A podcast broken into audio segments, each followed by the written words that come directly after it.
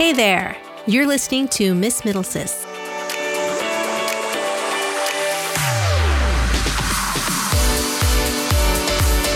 I'm your host, Debbie Talley, and today's episode gets right down to why this podcast still exists. It's about middle child syndrome. So here we go.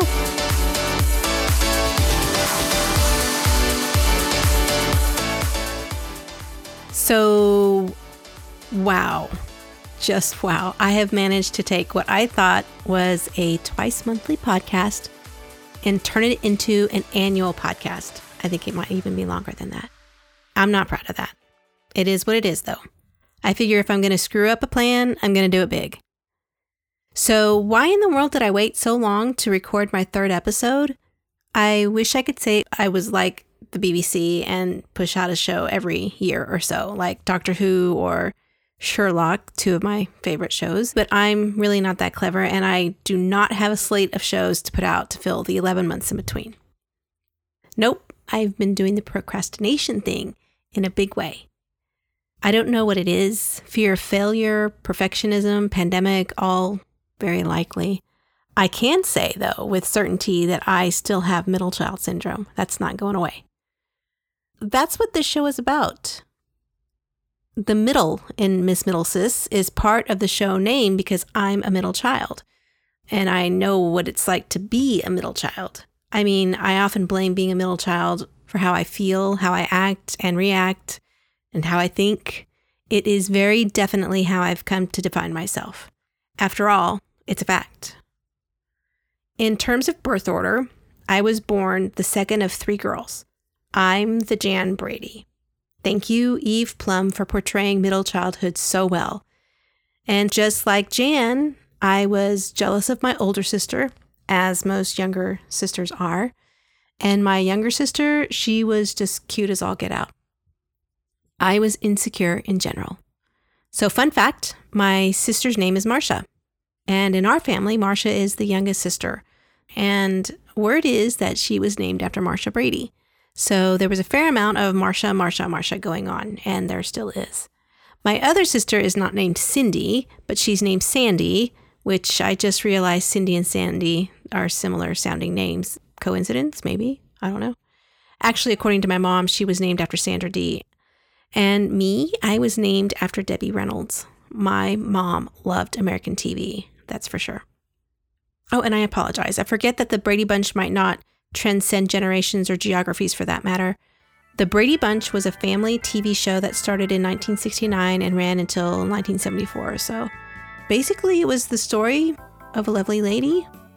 She was bringing up three very lovely girls, and I've already talked about those three girls Cindy, Jan, Marcia. Anyway, the show also includes a man named Brady. He was busy with three boys of his own. I understand he was a widower until the one day when the lady met this fellow. and they knew it was much more than a hunch that this group must somehow form a family. That's the way they all became the Brady Bunch. That's the theme song, if you didn't know. If you watch the Brady Bunch, you know that there are three boys, and if you haven't seen it, well, I just told you there are three boys. That means there's a middle boy, and his name is Peter Brady. Growing up, I always thought Peter was the cutest of the three. Peter has a handsome older brother, Greg, and an easygoing, sweet younger brother named Bobby. And what I remember about Peter is that he seemed shy and he was really sensitive. And I guess contradictory is a good word to describe him. Little things could get him down, and you know, you'd think that he lacked self confidence, and then all of a sudden there'd be this episode where he seemed to be full of himself. One of the most memorable Peter Brady episodes is when he tries to find his personality and he adopts Humphrey Bogart's personality instead and he says, pork chops and applesauce is for dinner. Just like that. He adopts the whole Humphrey Bogart. I don't even know if I did that justice. Anyways, he says that, and then he's told that he needs to develop his own personality. And he says it isn't going to be easy. And then we have his stepsister, Jan. She's known for coining the saying, Marcia, Marcia, Marcia, because that's what she hears all day at school how great Marcia is. She also said, Am I invisible? Do I not have a voice? I had that idea two days ago. She said that after she had brought up an idea to enter a Search for the Stars contest that Marcia dismisses, only to suggest the idea to Greg a couple of days later. Does that sound familiar, middle children? Happens to me all the time. So both Peter and Jan have characteristics that you could say are common for middle children. And if you believe in birth order theory, then these traits could be associated with middle child syndrome. So I'll give you some context, what I mean by birth order theory and, and how this applies. So according to psychcentral.com, middle child syndrome is a belief that certain personality differences are developed by those who are born between the first and last children of a nuclear family. The American Psychological Association says this is a hypothetical condition because studies haven't shown definitively that being a middle child drastically affects personality or influences whether a mental health condition will develop. It's really about assumptions and the way media portrays middle born children. The stereotype is that parents will overlook the middle child because the oldest has the most responsibility and is a trailblazer, and that the youngest gets the attention as the baby of the family. I wonder if there's a cute child syndrome because that was definitely going on in my family, at least. I'm not saying that, you know, not everybody was cute, but definitely, okay, I'm just going down a rabbit hole. So, if those two conditions exist, then it could leave the middle child feeling left out or they perceive that they don't get as much attention. The theory is that the middle child may develop a rebellious attention seeking nature so here are some of the symptoms that Psych Central says the entertainment industry has perpetuated. And that may be true or untrue or exaggerated. So here are some characteristics.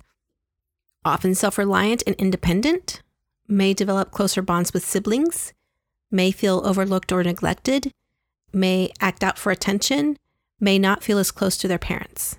And some stereotypes that go along with that forgotten child, the easily angered child, inferiority complex, the class clown, and fixated on fairness. I know many middle children might be rolling their eyes or nodding their head in agreement. The site also says that middle child personality may be guided by popular perception rather than actual differences in how their personality shines through. So, some common beliefs of personality of middle children include feelings of rivalry. Since they're competing for their parents' attention and others' attention, they may feel jealous and compete against their siblings whenever possible. Neglected, middle children may feel their parents don't pay enough attention to them or that they're not their parents' favorite because what parents have favorites because the other siblings are getting more attention. Anger, if a middle child is acting out more than other children, they may be trying to get attention, or damn it, they might just be mad. If you haven't noticed, I'm adding my own opinion parenthetically. They might not feel as special as their siblings since those siblings are getting the attention. Also, a 2020 survey of university students found negative identity perceptions with middle and only children and positive identity perceptions with oldest and youngest children. Also, the feelings of negative attention seeking and rivalrous behaviors found in the middle children could magnify or persist into the adult years if left unaddressed. You think? So, to recap, middle child syndrome can include a possible set of behaviors that may explain personality traits. Some research found that birth order may affect mental health, behaviors, intelligence, and how close you feel to your parents. More recent research, though, suggests that if any effects exist, they're slight and not going to influence how you develop as a person. I'm just going to leave that there.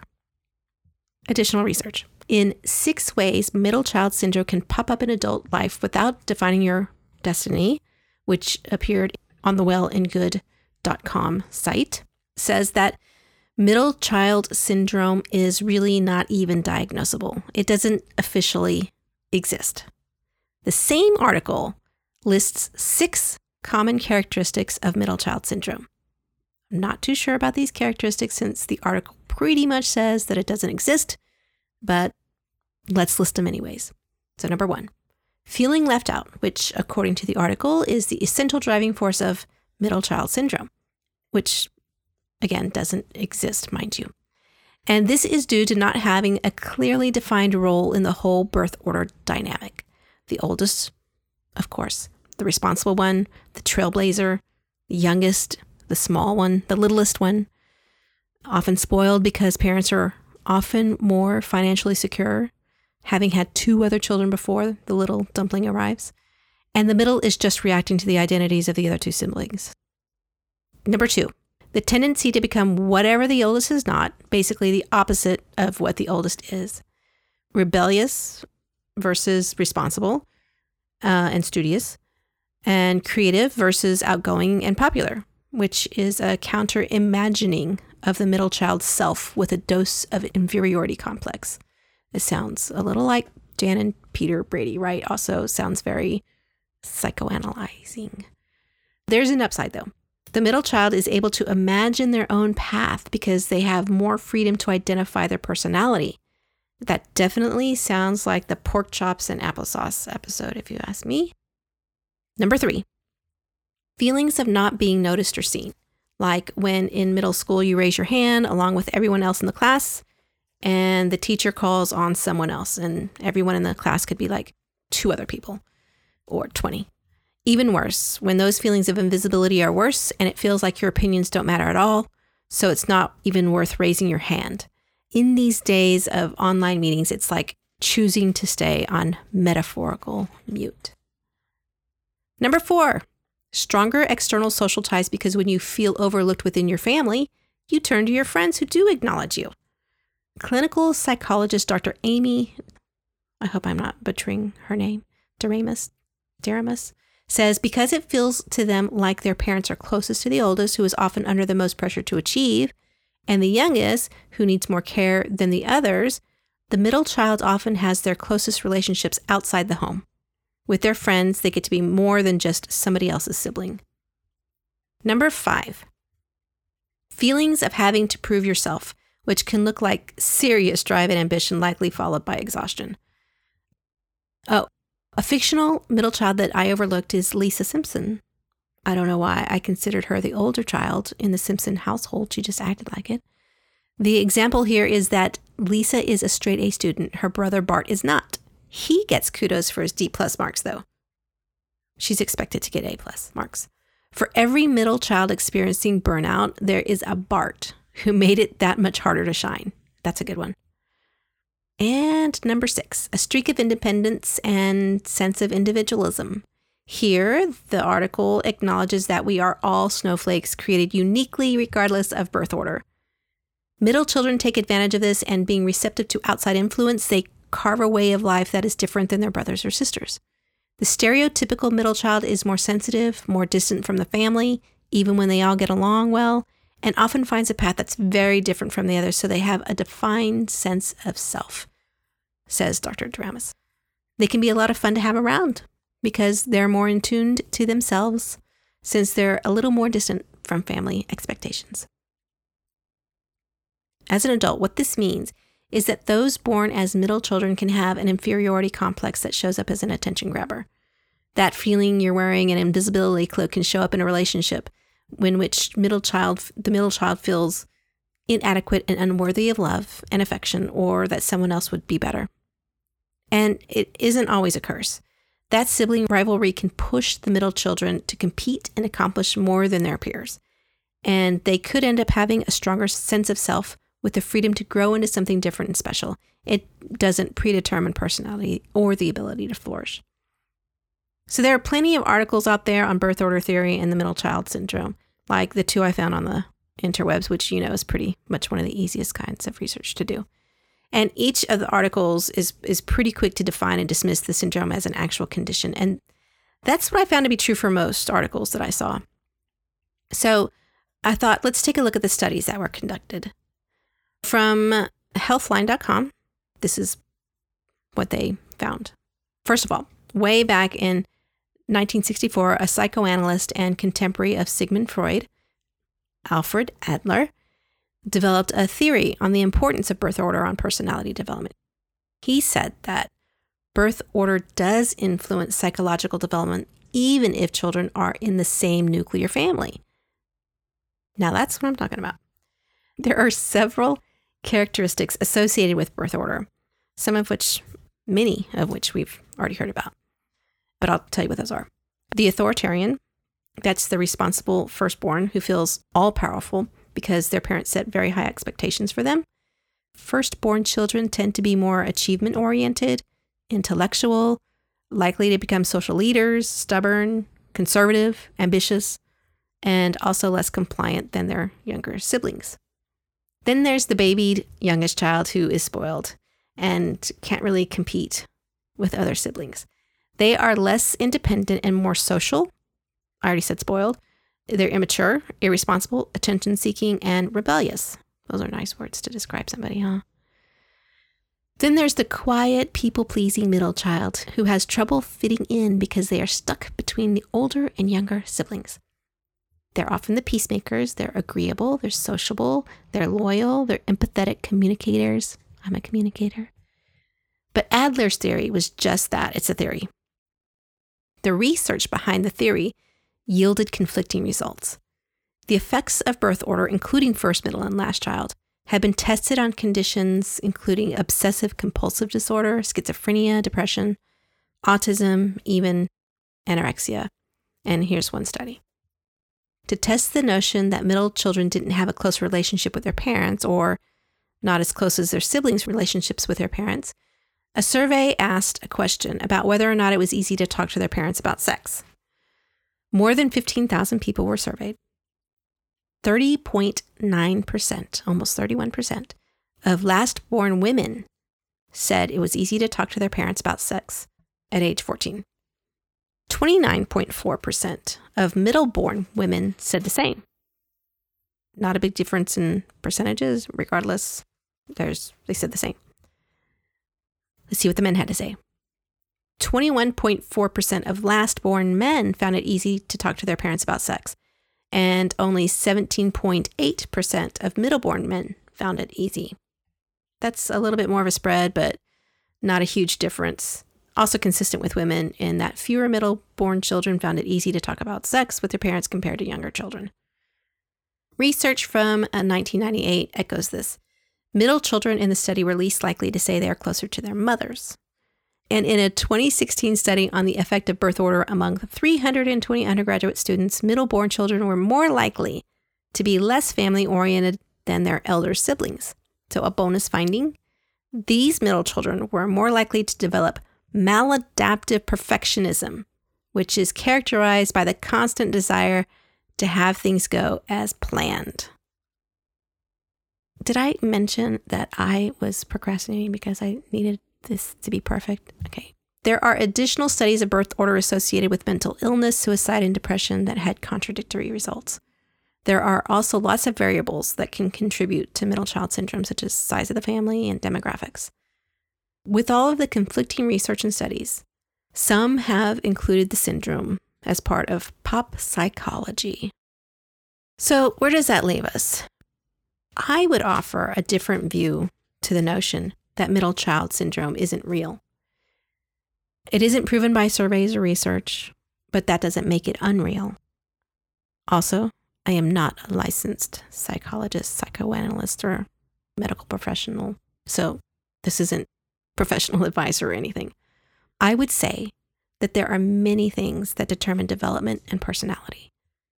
I do believe early relationships influence development in children, and that can shape an adult's outlook.